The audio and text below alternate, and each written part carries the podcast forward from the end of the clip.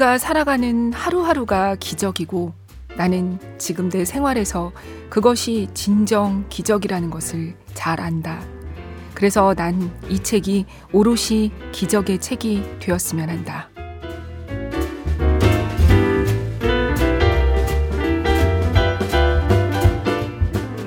2019년 5월 26일 골라듣는 뉴스룸의 일요일 책방 북적북적입니다. 안녕하세요. 저는 조지연 기자입니다. 더웠다 시원했다는 날씨에 저는 감기 몸살에 걸려서 오늘 목소리가 평소보다 더 더 허스키해요. 먼저 죄송하다는 말씀부터 드리면서 시작해야겠습니다. 오늘은 도입부에 들으신 글이 실려 있는 책 살아온 기적, 살아갈 기적을 같이 읽으려고 합니다.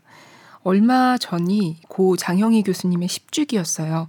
이분을 기억하시는 분들도 계실 테고 최근에 10주기 기사를 보고 다시 떠오른 분도 계실 테고 10대, 20대 중에는 처음 들으시는 분들도 아마 계실 겁니다.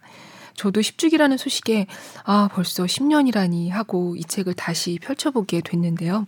장영희 교수님은 서강대 영어영문학과 교수이자 번역가이고 내 생에 단 한 번 생일, 축복, 문학의 숲을 거닐다 같은 수필로 많은 독자들을 만나왔습니다.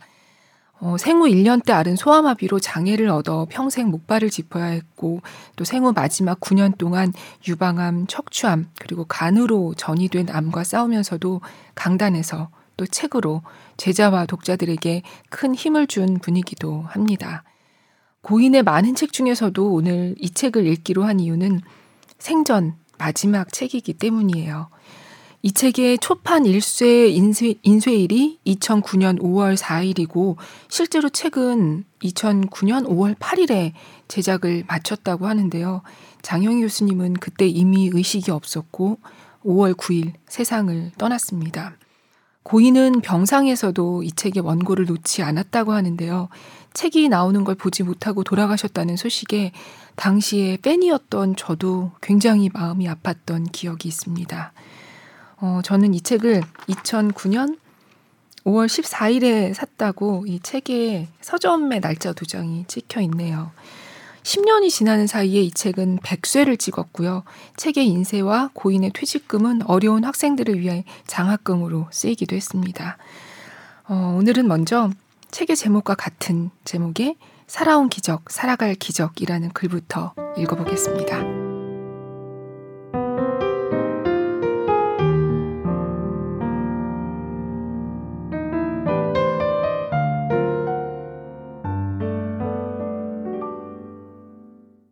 살아온 기적, 살아갈 기적. 샘터의 오랜 독자들은 나를 기억할지도 모른다. 2003년 12월 아름다운 비지라는 글로 나는 당시 4년간 연재하던 새벽 창가에서를 닫았다. 그리고 꼭 3년 만에 다시 나타났다. 다시 나타났다는 말을 쓰니 정말 후련히 바람처럼 사라졌다가 불현듯 모습을 드러낸 느낌이 드는데 어쩌면 그건 나의 공백기를 설명하기에 가장 적합한 말인지도 모른다. 3년. 젊은 사람들에게 3년은 인생의 드라마를 창출할 만큼 긴 시간이다. 군에 입대한 남학생이 전역할 만한 시간이고, 새 신부가 아기 둘을 낳을 만한 시간이고, 신입사원이 잘하면 대리가 될 수 있는 시간이고, 아, 그리고 우리 학생들을 보면 누군가를 만나 사랑하고 아픈 이별을 하고 또다시 사랑하는 사람을 만나고 하기에도 충분할 만큼 3년이라는 기간은 의미심장할 수 있다. 하지만 내 나이의 3년이란 세월은 그렇지 않다. 신상에 무슨 커다란 변화를 기대하기보다 이미 오랜 세월에 걸쳐 설정된 삶의 자리가 그냥 조금 더 깊어지는 기간이다. 조금 더 늙어가서 조금 더 눈가에 주름이 잡히고 조금 더 내 살아가는 모습에 길들여지고 조금 더 포기하고 조금 더 집착의 끈을 놓고 그럼에도 샘터에서 사라졌던 지난 3년 동안 나는 내 인생의 가장 큰 변화를 겪었다. 칼럼을 닫고 나서 얼마 후에 척추암 선고를 받았고 2004년 9월 8일 나의 영명축일에 갑작스레 병원에 입원했고 2006년 5월 도합 24번의 항암 치료를 마칠 때까지 거의 2년에 가까운 시간을 긴긴 투병 생활로 보냈다. 돌아보면 그 긴 터널을 어떻게 지나왔는지 새삼 신기하지만 이상하게도 나는 지난 3년이 마치 꿈을 꾼 듯 희끄무레한 안개에 휩싸인 듯 선명하게 기억이 나지 않는다. 통증 때문에 돌아눕지도 못하고 꼼짝없이 침대에 누워있던 일. 항암 치료를 받기 위해 백혈구 수치 때문에 애타던 일. 온몸에 링거줄을 떼고 샤워 한번 해보는 것이 소원이었던 일. 방사선 치료 때문에 식도가 타서 물 한 모금 넘기는 것조차 고통스러워하며 밥그릇만 봐도 헛구역질 하던 일. 그런 일들은 의도적 기억 상실증처럼 내 기억 한편의 망각의 세계에 들어가 있어서 가끔씩 구태여 끄집어내야 잠깐씩 회생되는 파편일 뿐이다. 그 세월을 생각하면 그때 느꼈던 가슴 뻐근한 그리움이 다시 느껴진다. 내면의 회벽에 둘러싸인 방 안에 세상과 단절되어 있으면서 나는 참 많이 바깥 세상이 그리웠다. 밤에 눈을 감고 있을라 치면 밖에서 들리는 연고전 연습의 함성 소리, 그 생명의 힘이 부러웠고 창밖으로 보이는 파란 하늘 아래 드넓은 공간, 그 속을 마음대로 걸을 수 있는 무한한 자유가 그리웠고, 무엇보다 아침에 일어나 밥 먹고 늦어서 허둥대며 학교 가서 가르치는 그김 빠진 일상이 미치도록 그리웠다. 그리고 그런 모든 일상, 바쁘게 일하고 사람들을 만나고 누군가를 좋아하고 누군가를 미워하고 그렇게 아름다운 일을 그렇게 소중한 일을 마치 아무 일도 아니라는 듯 태연히 행하고 있는 바깥 세상 사람들이 끝없이 질투나고 부러웠다. 하루는 저녁 무렵에 TV를 보는데 유명한 보쌈집을 소개하고 있었다. 보쌈 만드는 과정을 보여준 다음 손님 중 한 중년 남자가 목젖이 다 보이도록 입을 한껏 크게 벌리고는 큰 보쌈 하나를 입에 넣더니 양 볼이 불룩불룩 움직이게 씹어서 꿀꺽 삼키는 모습을 보여주었다. 상갓집에 가면 보통 육개장, 송편, 전 등 자금자금한 음식들이 나오고 상추쌈이나 갈비찜 같은 음식은 나오지 않는다. 거기에는 이유가 있는데 상갓집에서 입을 크게 벌리고 먹는 것은 죽은 사람에 대한 예의가 아니기 때문이라고 한다. 미련을 남긴 채 이 세상을 하직하고 이제는 아무리 하찮은 음식일지라도 먹을 수 없는 망자 앞에서 보란 듯이 입을 쩍 벌리고 어적어적 먹는 것은 무언의 횡포라는 것이다.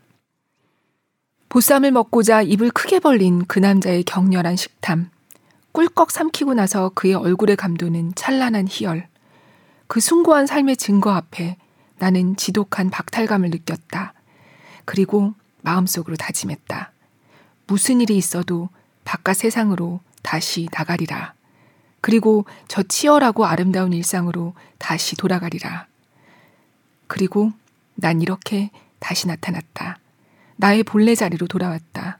다시 강단으로 돌아왔고 아침에 자꾸 감기는 눈을 반쯤 뜬 채 화장실에 갔다가 밥을 먹고 늦어서 허겁지겁 학교로 가는 내 편안한 일상으로 돌아왔고 이젠 목젖이 보이게 입을 크게 벌리고 보쌈도 먹고 상추쌈도 먹고 갈비찜도 먹는다. 어부라는 시에서 김종삼 시인은 말했다. 바닷가에 메어둔 작은 고깃배, 날마다 출렁인다. 풍랑에 뒤집힐 때도 있다. 화사한 날을 기다리고 있다. 살아온 기적이 살아갈 기적이 된다. 사노라면 많은 기쁨이 있다. 맞다. 지난 3년간 내가 살아온 나날은 어쩌면 기적인지도 모른다. 힘들어서, 아파서, 너무 짐이 무거워서 어떻게 살까 늘 노심초사했고 고통의 나날이 끝나지 않을 것 같았는데 결국은 하루하루를 성실하게 열심히 살며 잘 이겨냈다. 그리고 이제 그런 내공의 힘으로 더욱 아름다운 기적을 만들어 갈 것이다. 내 옆을 지켜주는 사랑하는 사람들, 그리고 다시 만난 독자들과 같은 배를 타고 삶의 그 많은 기쁨을 누리기 위하여.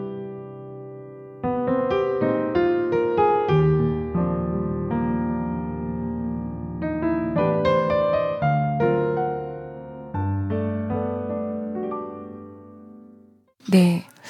이 책에는 이렇게 삶의 작은 삶의 기쁨에 대한 소탈한 글들이 많이 담겨 있어요. 이어서 괜찮아 라는 글을 읽어보아요.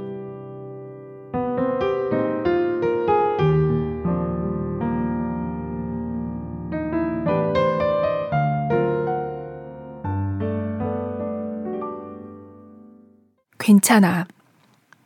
초등학교 때 우리 집은 서울 동대문구 제기동에 있는 작은 한옥이었다.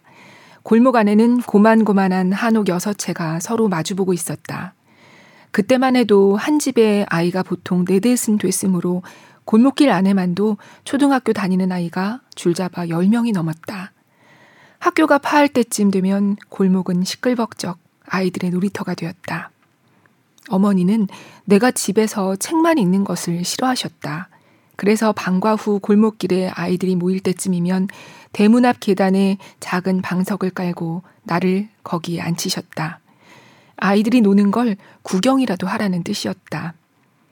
딱히 놀이기구가 없던 그때 친구들은 대부분 술래잡기, 사방치기, 공기놀이, 고무줄놀이 등을 하고 놀았지만 나는 공기놀이 외에는 그 어떤 놀이에도 참여할 수 없었다. 하지만 골목 안 친구들은 나를 위해 꼭 무언가 역할을 만들어 주었다. 고무줄 놀이나 달리기를 하면 내게 심판을 시키거나 신발 주머니와 책가방을 맡겼다. 그뿐인가? 술래잡기를 할 때는 한 곳에 앉아 있어야 하는 내가 답답해 할까봐 어디에 숨을지 미리 말해주고 숨는 친구도 있었다. 우리 집은 골목에서 중앙이 아니라 모퉁이 쪽이었는데 내가 앉아 있는 계단 앞이 늘 친구들의 놀이 무대였다.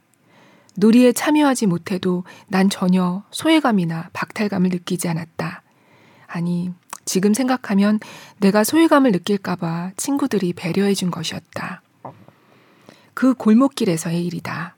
초등학교 1학년 때였던 것 같다. 하루는 우리 반이 좀 일찍 끝나서 나 혼자 집 앞에 앉아 있었다. 그런데 그때 마침 골목을 지나던 깨어 장수가 있었다. 그 아저씨는 가위를 쩔렁이며 목발을 옆에 두고 대문 앞에 앉아 있는 나를 흘낏 보고는 그냥 지나쳐갔다. 그러더니 리어카를 두고 다시 돌아와 내게 깨어 두 개를 내밀었다. 순간 아저씨와 내 눈이 마주쳤다. 아저씨는 아무 말도 하지 않고 아주 잠깐 미소를 지어 보이며 말했다. 괜찮아. 무엇이 괜찮다는 건지 몰랐다. 돈 없이 깨엇을 공짜로 받아도 괜찮다는 것인지, 아니면 목발을 짚고 살아도 괜찮다는 말인지. 하지만 그건 중요하지 않다. 중요한 것은 내가 그날 마음을 정했다는 것이다. 이 세상은 그런대로 살만한 곳이라고, 좋은 친구들이 있고, 선의와 사랑이 있고, 괜찮아 라는 말처럼 용서와 너그러움이 있는 곳이라고 믿기 시작했다는 것이다. 오래전 학교 친구를 찾아주는 방송 프로그램이 있다. 한 번은 가수 김현철이 나와서 초등학교 때 친구를 찾았는데 함께 축구하던 이야기가 나왔다. 당시 허리가 36인치 정도로 뚱뚱한 친구가 있었는데 뚱뚱해서 잘 뛰지 못한다고 다른 친구들이 축구팀에 끼워주려고 하지 않았다. 그때 김현철이 나서서 말했다고 한다. 괜찮아. 얜 골키퍼를 시키면 우리 함께 놀 수 있잖아. 그래서 그 친구는 골키퍼를 맡아 함께 축구를 했고 몇십 년이 지난 후에도 김현철의 따뜻한 말과 마음을 그대로 기억하고 있었다. 괜찮아.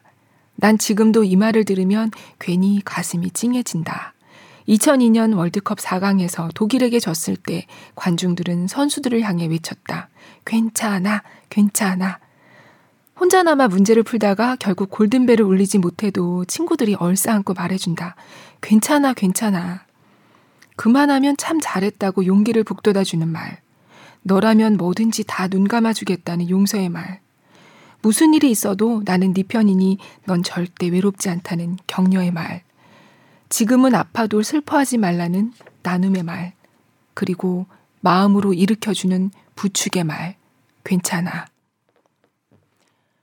그래서 세상 사는 것이 만만치 않다고 느낄 때, 죽을 듯이 노력해도 내 맘대로 일이 풀리지 않는다고 생각될 때, 나는 내 마음 속에서 작은 속삭임을 듣는다.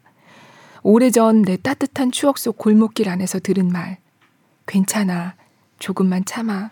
이제 다 괜찮아질 거야. 아, 그래서 괜찮아는 이제 다시 시작할 수 있다는 희망의 말이다.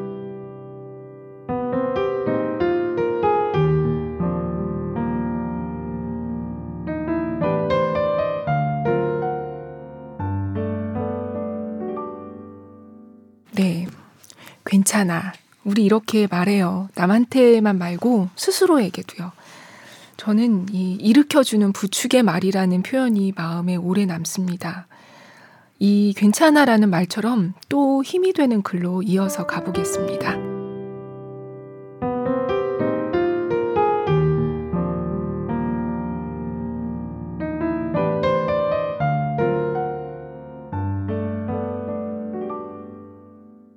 네가 누리는 축복을 세어보라.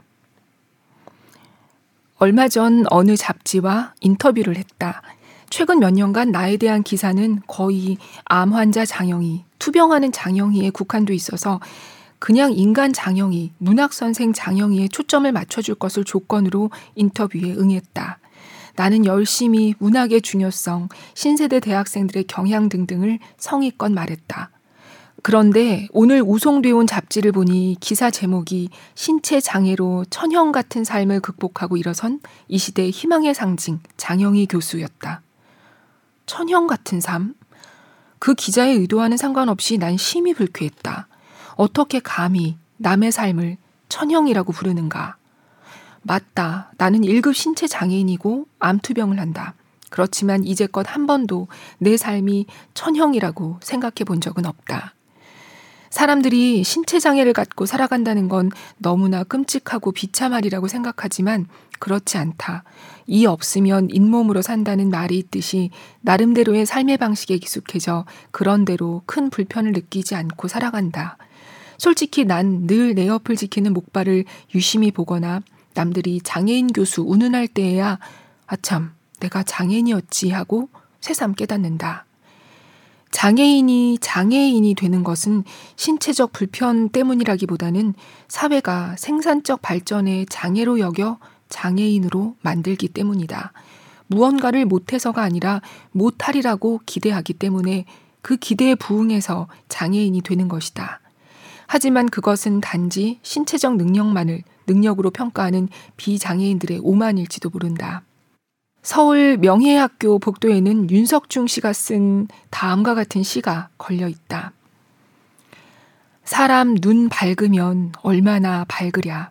사람 귀 밝으면 얼마나 밝으랴. 산 너머 못 보기는 마찬가지. 강 너머 못 듣기는 마찬가지. 마음 눈 밝으면, 마음 귀 밝으면 어둠은 사라지고 새 세상 열리네. 달리자. 마음속 자유의 길, 오르자 마음속 평화 동산, 남 대신 아픔을 견디는 괴로움, 남 대신 눈물을 흘리는 외로움, 우리가 덜어주자 그 괴로움, 우리가 달래주자 그 외로움. 영어 속담에 네가 누리는 축복을 세어보라 라는 말이 있다. 누구의 삶에든 셀 수 없이 많은 축복이 있다는 사실을 전제하는 말이다. 천형이라고 불리는 내 삶에도 축복은 있다. 첫째, 나는 인간이다. 개나 소, 말, 바퀴벌레, 엉겅퀴, 지렁이가 아니라 나는 인간이다. 지난주에 6살짜리 조카와 함께 놀이공원에 갔는데 돈을 받고 아이들을 말에 태워주는 곳이 있었다. 예닐곱 마리의 말이 어린아이 하나씩을 등에 태우고 줄지어 원을 그리며 돌고 있었다.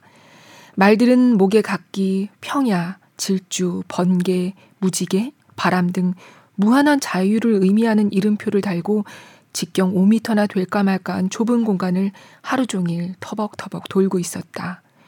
아, 그 초점 없고 슬픈 눈. 난 그때 내가 인간으로 태어난 축복에 새삼 감격하고 감사했다. 둘째, 내 주위에는 늘 좋은 사람들만 있다. 좋은 부모님과 많은 형제들 사이에서 태어난 축복은 말할 것도 없고 내 주변은 늘 마음 따뜻한 사람들, 현명한 사람들, 재미있는 사람들로 가득하다. 이 세상에 태어나서 그들을 만난 것을 난 천운이라고 생각한다. 셋째, 내게는 내가 사랑하는 일이 있다. 가치관의 차이겠지만 난 대통령, 장관, 재벌 총수보다 선생이 훨씬 보람있고 멋진 직업이라고 생각한다. 그것도 한국에서 손꼽히는 좋은 대학에서 똑똑한 우리 학생들을 가르칠 수 있는 게 천운이 아니고 무엇이겠는가. 넷째, 남이 가르치면 알아들을 줄 아는 머리와 남이 아파하면 같이 아파할 줄 아는 마음을 갖고 있다. 몸은 멀쩡하다 손 쳐도 아무리 말해도 못 알아듣는 아나무인에 남을 아프게 해놓고 오히려 쾌감을 느끼는 이상한 사람들도 많은데 나는 적어도 기본적 지력과 양심을 타고났으니 그것도 이 시대의 천운이다. 그래서 나는 아름다운 사람들과 함께 내가 좋아하는 일을 하며 이 멋진 세상에서 하루하루 살아가는 축복을 누리며 살아간다. 얼마 전 다시 본 영화 사운드 오브 뮤직에 대령과 사랑에 빠진 마리아가 그 무언가 좋은 일, Something Good이라는 노래를 부르는 장면이 있었다. 어린 시절 난 심술꾸러기였고 내 청소년기는 힘들었는지 모르지만 이제 이렇게 사랑하는 당신이 거기에 서 있으니 내가 과거에 그 무언가 좋은 일을 했음에 틀림없어요. 마리아의 논리로 따지면 나도 이렇게 많은 축복을 누리고 살고 있으니 전생에 난 그 무언가 좋은 일만 많이 한 천사였음에 틀림없다. 아참, 내가 누리는 축복 중에 아주 중요한 걸 하나 빠뜨렸다. 책은 아무나 내는 줄 아나.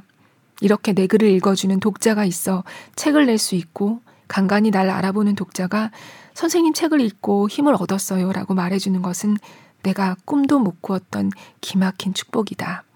그러니 누가 뭐래도 내 삶은 천형은커녕 천혜의 삶이다.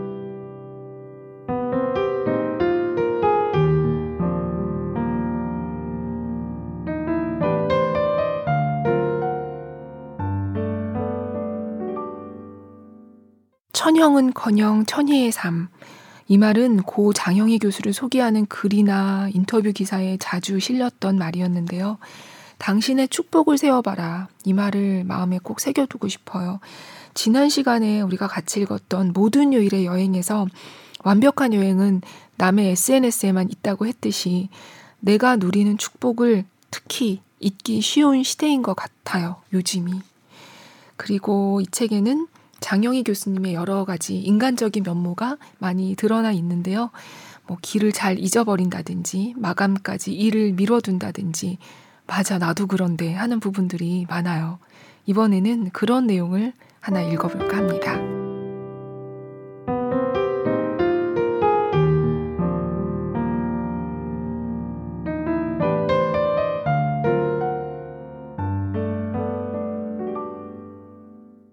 속는 자와 속이는 자. 우리 조교가 며칠 전에 좀 황당한 일을 당했다고 한다. 길을 가는데 청년 하나가 좌판을 놓고 손목시계를 팔고 있었다. 예쁜 시계 하나에 오늘만 2천원이요, 오늘만 2천원 하는 소리에 동생 것까지 시계 두 개를 골랐다. 시계를 받아들고 4천원을 주자 청년은 눈을 크게 뜨고 2만 4천원인데 왜 4천원만 주느냐고 했다. 2천원이라고 하지 않았느냐는 조교의 말에 청년은 당치 않은 소리 말라며 오늘 12,000원이요 라고 했다는 것이다. 분명히 2천원이라고 힘줘 얘기하지 않았느냐고 따지는데 어디선가 갑자기 덩치가 큰 청년이 나타났고 위협을 느낀 조교는 시계 두 개가 아닌 한 개를 사는 것으로 타협하고 12,000원을 주고 왔다고 했다. 기껏해야 3, 4천원 하는 시계를 꼼짝없이 12,000원 주고 산 셈이다. 19세기 영국 작가 찰스 램은 인간을 크게 두 가지 유형, 빚을 지는 자와 빚을 지지 않는 자로 나누었지만 내가 생각하기엔 속는 자와 속지 않는 자로 나누는 것도 괜찮을 듯 싶다. 내 주변을 보면 좀 어수룩해서 무조건 남의 말을 믿고 잘 속아 넘어가는 사람이 있는가 하면 명석하고 눈치가 빨라 여간에선 잘 속아 넘어가지 않는 완전히 변별되는 두 그룹이 있기 때문이다. 그렇게 따지면 나는 단연 전자 쪽에 속한다. 사람들이 무슨 말을 하면 나는 무조건 믿고 본다. 내 마음이 너무 순수해서 또는 말하는 사람의 뜻을 존중해서가 아니라 천성이 게으른 탓에 저 말이 진짜일까 가짜일까 하고 머릿속으로 계산하는 것이 번거롭고 귀찮아 그냥 믿어버린다. 그러다 보니 아주 사소한 일로 속임의 대상이 되거나 남의 의중을 제대로 간파하지 못해서 큰 실수를 하거나 때로는 우리 조교처럼 사기라는 것을 당하기도 한다. 지난주에는 퇴근하고 신촌 로터리 쪽으로 차를 모는데 연말이라 교통이 복잡한 가운데 승합차 하나가 다른 차들을 비집고 내 옆쪽으로 왔다. 조수석에 앉은 청년이 유리창을 내리고는 이렇게 말했다. 아줌마, 비싼 굴비 그냥 드릴게요. 그냥이라는 말에 귀가 번쩍 트였다.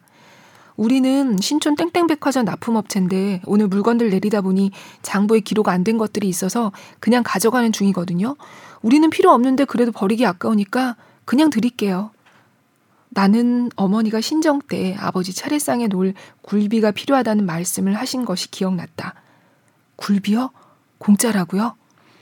머뭇거리는 나를 청년은 길 옆쪽으로 안내하고는 큰 나무 상자에 든 굴비 세트를 가져왔다. 아닌 게 아니라 굴비 열마리가 나무 상자에 아주 고급스럽게 포장돼 있었다. 원래 백화점에서 78만원짜리인데 도로 회사에 갖다 준다고 해서 칭찬받을 것도 아니고 그냥 담배값만 받고 넘기려고요. 청년은 한 세트에 8만원만 받겠다고 했다. 공짜로 준다더니 왜 딴 말 하느냐는 나의 말에 그는 진짜 가격의 10%도 안 되는데 공짜나 다름없죠. 아줌마 일확천금하는 거예요. 라고 하는 것이었다.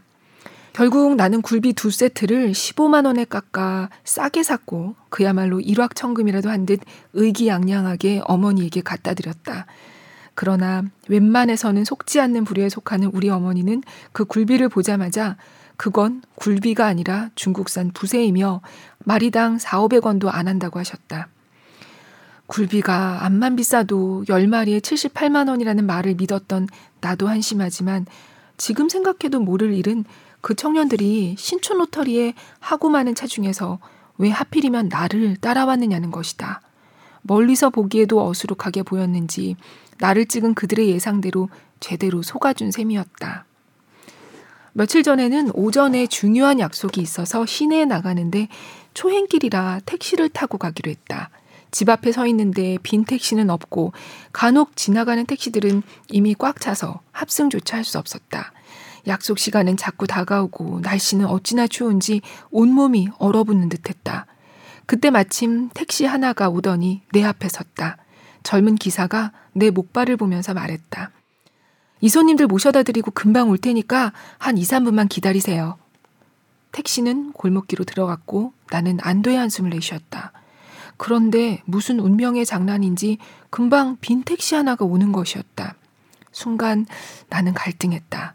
그 차를 잡을지 아니면 나를 위해서 곧 돌아오기로 한 택시를 기다려야 할지 나는 그 고마운 기사를 기다리기로 하고 빈 택시를 그냥 보냈다. 그런데 5분, 10분이 지나도 택시는 돌아오지 않았다.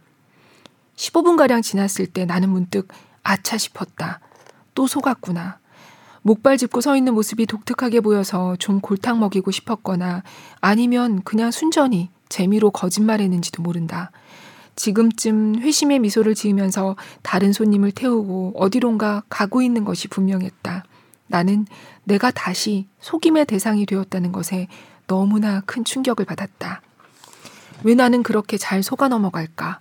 얼마나 호락호락해 보이면 허구한 날 속임의 대상이 될까? 나는 지독한 자괴감에 빠졌다. 중요한 약속이고 뭐고 만사가 귀찮았다. 막 다시 집으로 들어가려는데 택시 한 대가 급하게 골목길을 빠져나왔고 아까 그 청년 기사가 황급히 차에서 내렸다. 아이고 죄송해요. 이걸 어쩌나 도와드린다는 것이. 청년은 정말 어쩔 줄 몰라 하며 어깨에 맨 내 가방을 들어주었다. 차 바퀴가 얼음 구덩이에 빠진 채 헛돌아 근처 가게에서 뜨거운 물을 얻어다 붓고 나서야 간신히 빠져나왔다는 것이었다. 차에 올라타자 청년 기사가 말했다. 다른 손님들이 차를 잡는데 시간이 많이 지났어도 기다리실 것 같아서 빈 차로 왔죠. 왜 내가 기다릴 거라고 생각했어요? 내가 물었다. 얼굴을 보니 그렇게 생기셨어요. 의리 있게 생기셨다고요. 청년 기사가 웃으며 말했다.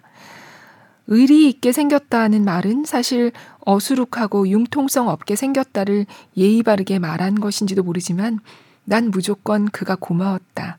그리고 어떻든 무슨 상관이랴 어수룩하든 똑똑하든 속고 속이고 빚지고 빚 갚으며 서로서로 사슬되어 사는 세상인데 얼었던 몸이 녹으면서 내 마음도 녹기 시작했다. 영어에 한 개의 속임수는 천 개의 진실을 망친다라는 격언이 있지만 어쩌면 그 반대, 한 개의 진실은 천 개의 속임수를 구한다가 더욱 맞는 말인지도 모른다. 속이지 않는 자가 한 명만 있어도 속이는 자 천 명을 이길 수 있기 때문이다. 그런데 오늘 오후 집에 오는 길, 빨간불에 정차를 하고 있는데 바로 옆에 선 용달차의 운전자가 창문을 내렸다. 그는 고개를 쭉 빼고 나를 향해 창문을 내려보라는 손짓을 했다. 길을 물어보려는 줄 알고 창문을 내리니 그가 큰 소리로 말했다. 아줌마, 굴비 좋아하죠?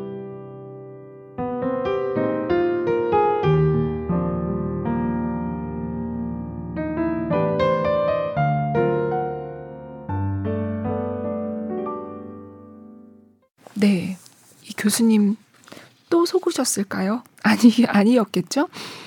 의리 있게 생겼다는 이 택시 기사님 얘기가 재미있는데요. 여러분은 어떠세요? 잘 속는 편이세요? 번번이 잘 속는 나 자신이 답답할 때도 있는데 그래도 이거 읽고 보니까 속이는 것보다는 좋네요.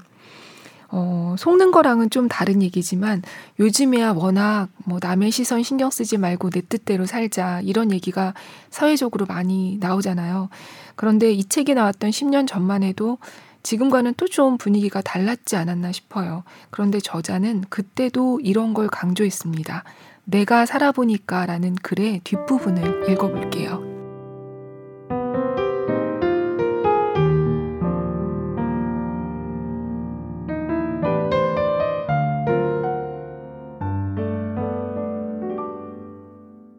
내가 살아보니 남들의 가치 기준에 따라 내 목표를 세우는 것이 얼마나 어리석고 나를 남과 비교하는 것이 얼마나 시간 낭비고 그렇게 함으로써 내 가치를 깎아내리는 것이 얼마나 바보 같은 짓인 줄 알겠다는 것이다. 그렇게 하는 것은 결국 중요하지 않은 것을 위해 진짜 중요한 것을 희생하고 내 인생을 잘게 조각내어 조금씩 도랑에 집어넣는 일이기 때문이다. 나도 어렸을 때 주위 어른들이 겉모습, 그러니까 어떻게 생기고 어떤 옷을 입고가 중요한 게 아니라 마음이 중요하다고 할 때 코웃음을 쳤다. 자기들이 돈 없고 못생기고 능력이 없으니 그것을 합리화하려고 하는 말이라고 생각했다. 그렇지만 내가 살아보니까 정말 그렇다. 결국 중요한 것은 껍데기가 아니고 알맹이다. 겉모습이 아니라 마음이다. 예쁘고 잘생긴 사람은 TV에서 보거나 거리에서 구경하면 되고 내 실속 차리는 것이 더 중요하다. 재미있게 공부해서 실력 쌓고 진지하게 놀아서 경험 쌓고 진정으로 남을 대해 덕을 쌓는 것이 결국 내 실속이다. 내가 살아보니까 내가 주는 친절과 사랑은 미치는 적이 없다. 내가 남의 말만 듣고 월급 모아 주식이나 부동산 투자한 것은 몽땅 다 망했지만 무심히 또는 의도적으로 한 작은 선행은 절대로 없어지지 않고 누군가의 마음에 고마움으로 남아있다. 소중한 사람을 만나는 것은 1분이 걸리고 그와 사귀는 것은 1시간이 걸리고 그를 사랑하게 되는 것은 하루가 걸리지만 그를 잊어버리는 것은 일생이 걸린다는 말이 있다.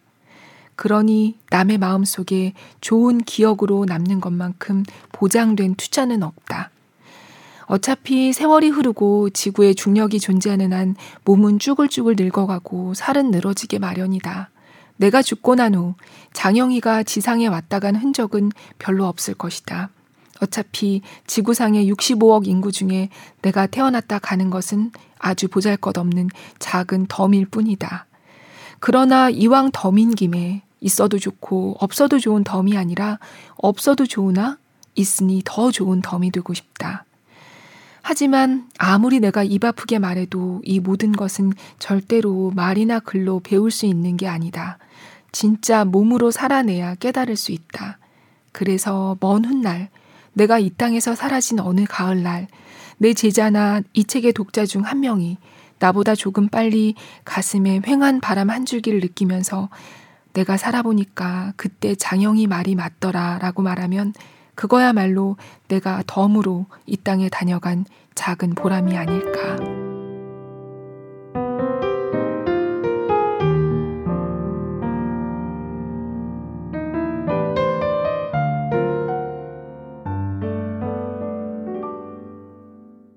내가 죽고 난 뒤에 장영이가 이 지상에 왔다 간 흔적은 별로 없을 것이다 고 했지만 아니잖아요. 지금 우리가 이렇게 이 책을 같이 읽고 있지 않습니까? 어, 오늘 읽은 이 책의 제목을 붙일 때 여러 후보가 있었대요. 제목 후보가요. 그 중에 하나가 뼈만 추리면 산다였다고 하는데요. 그것도 이 책에 실린 글의 제목 중 하나예요. 네, 그 내용을 보면 운명이 뒤통수를 쳐서 살을 다 깎아먹고 뼈만 남는다 해도 다시 일어날 수 있다. 이런 말이 나오는데요. 이 말 역시 앞에 나왔던 것처럼 부축의 말인 것 같아요. 그래서 이분이 희망의 대명사로 불리나 봐요. 어, 희망에 대해서는 책의 마무리인 에필로그를 읽어볼까 합니다.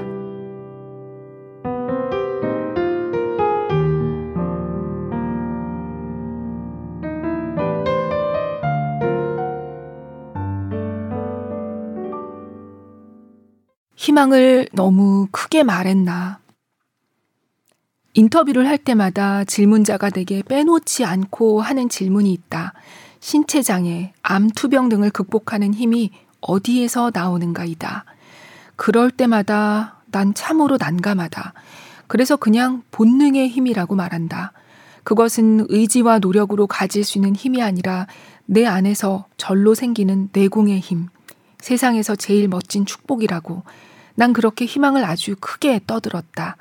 여러분이여 희망을 가져라. 희망을 갖지 않는 것은 어리석다. 에피소드도 인용했다.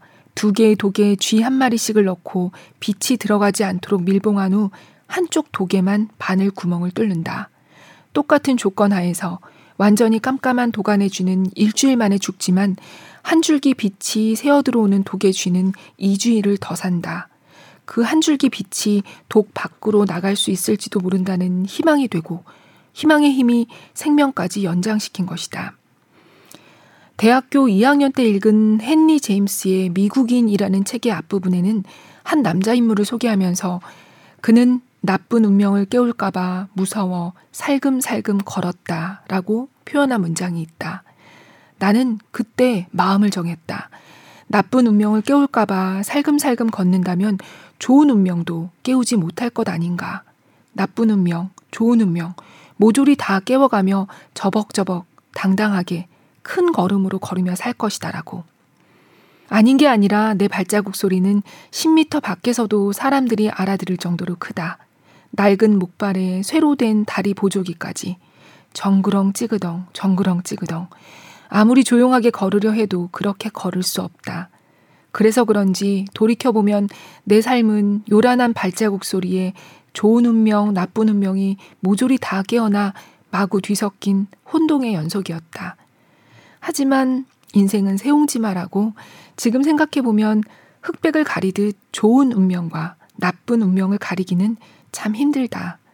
좋은 일이 나쁜 일로 이어지는가 하면 나쁜 일은 다시 좋은 일로 이어지고 끝없이 이어지는 운명 행진곡 속에 나는 그래도 참 용감하고 의연하게 열심히 살아왔다. 그래도 분명 나쁜 운명으로 규정 지을 수 있는 것은 아마 지난 2001년 내가 암에 걸린 일일 것이다. 방사선 치료로 완쾌 판정을 받았으나 2004년에 다시 척추로 전이 거의 2년간 나는 어렵사리 항암 치료를 받았다.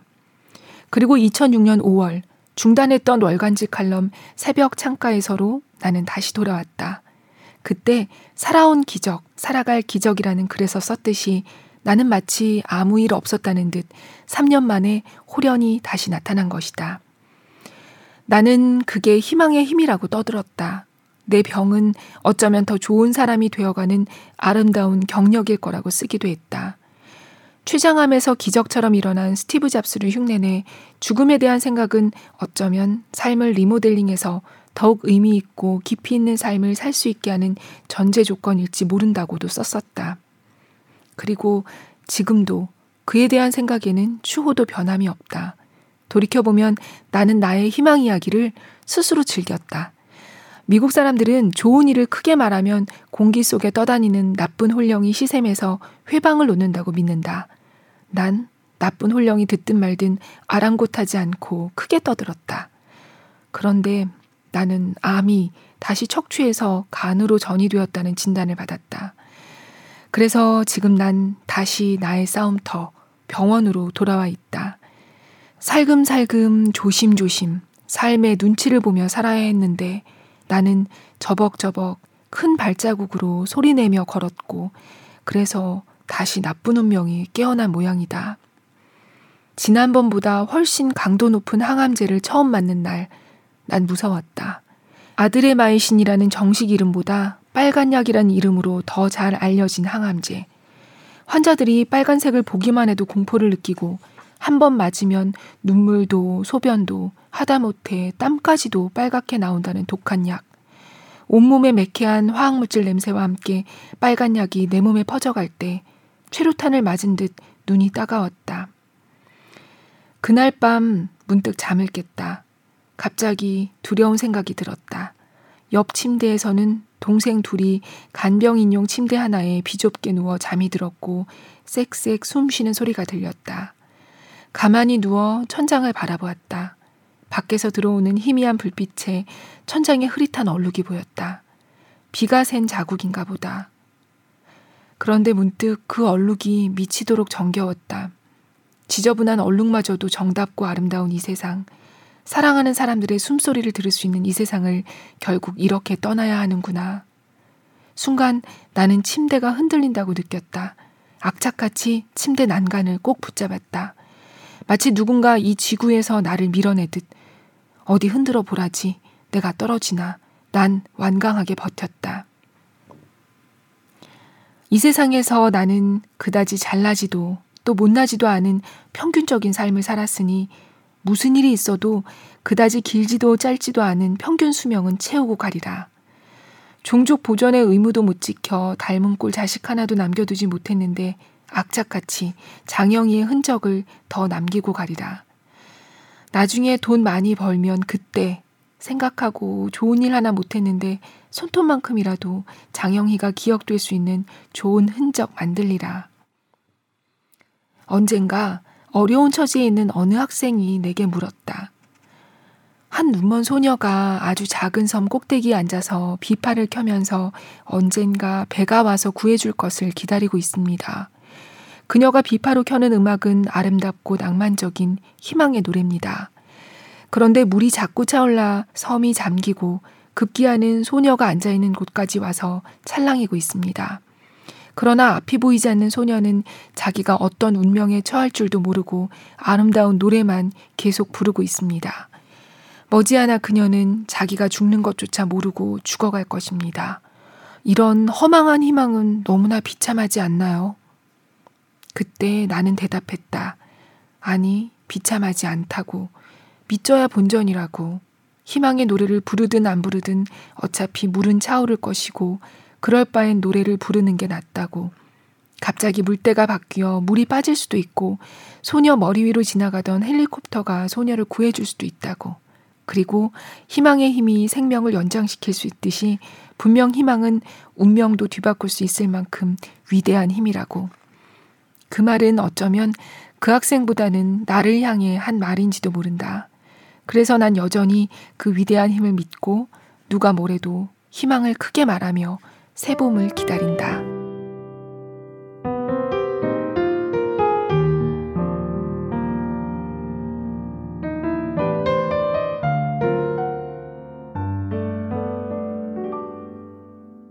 네.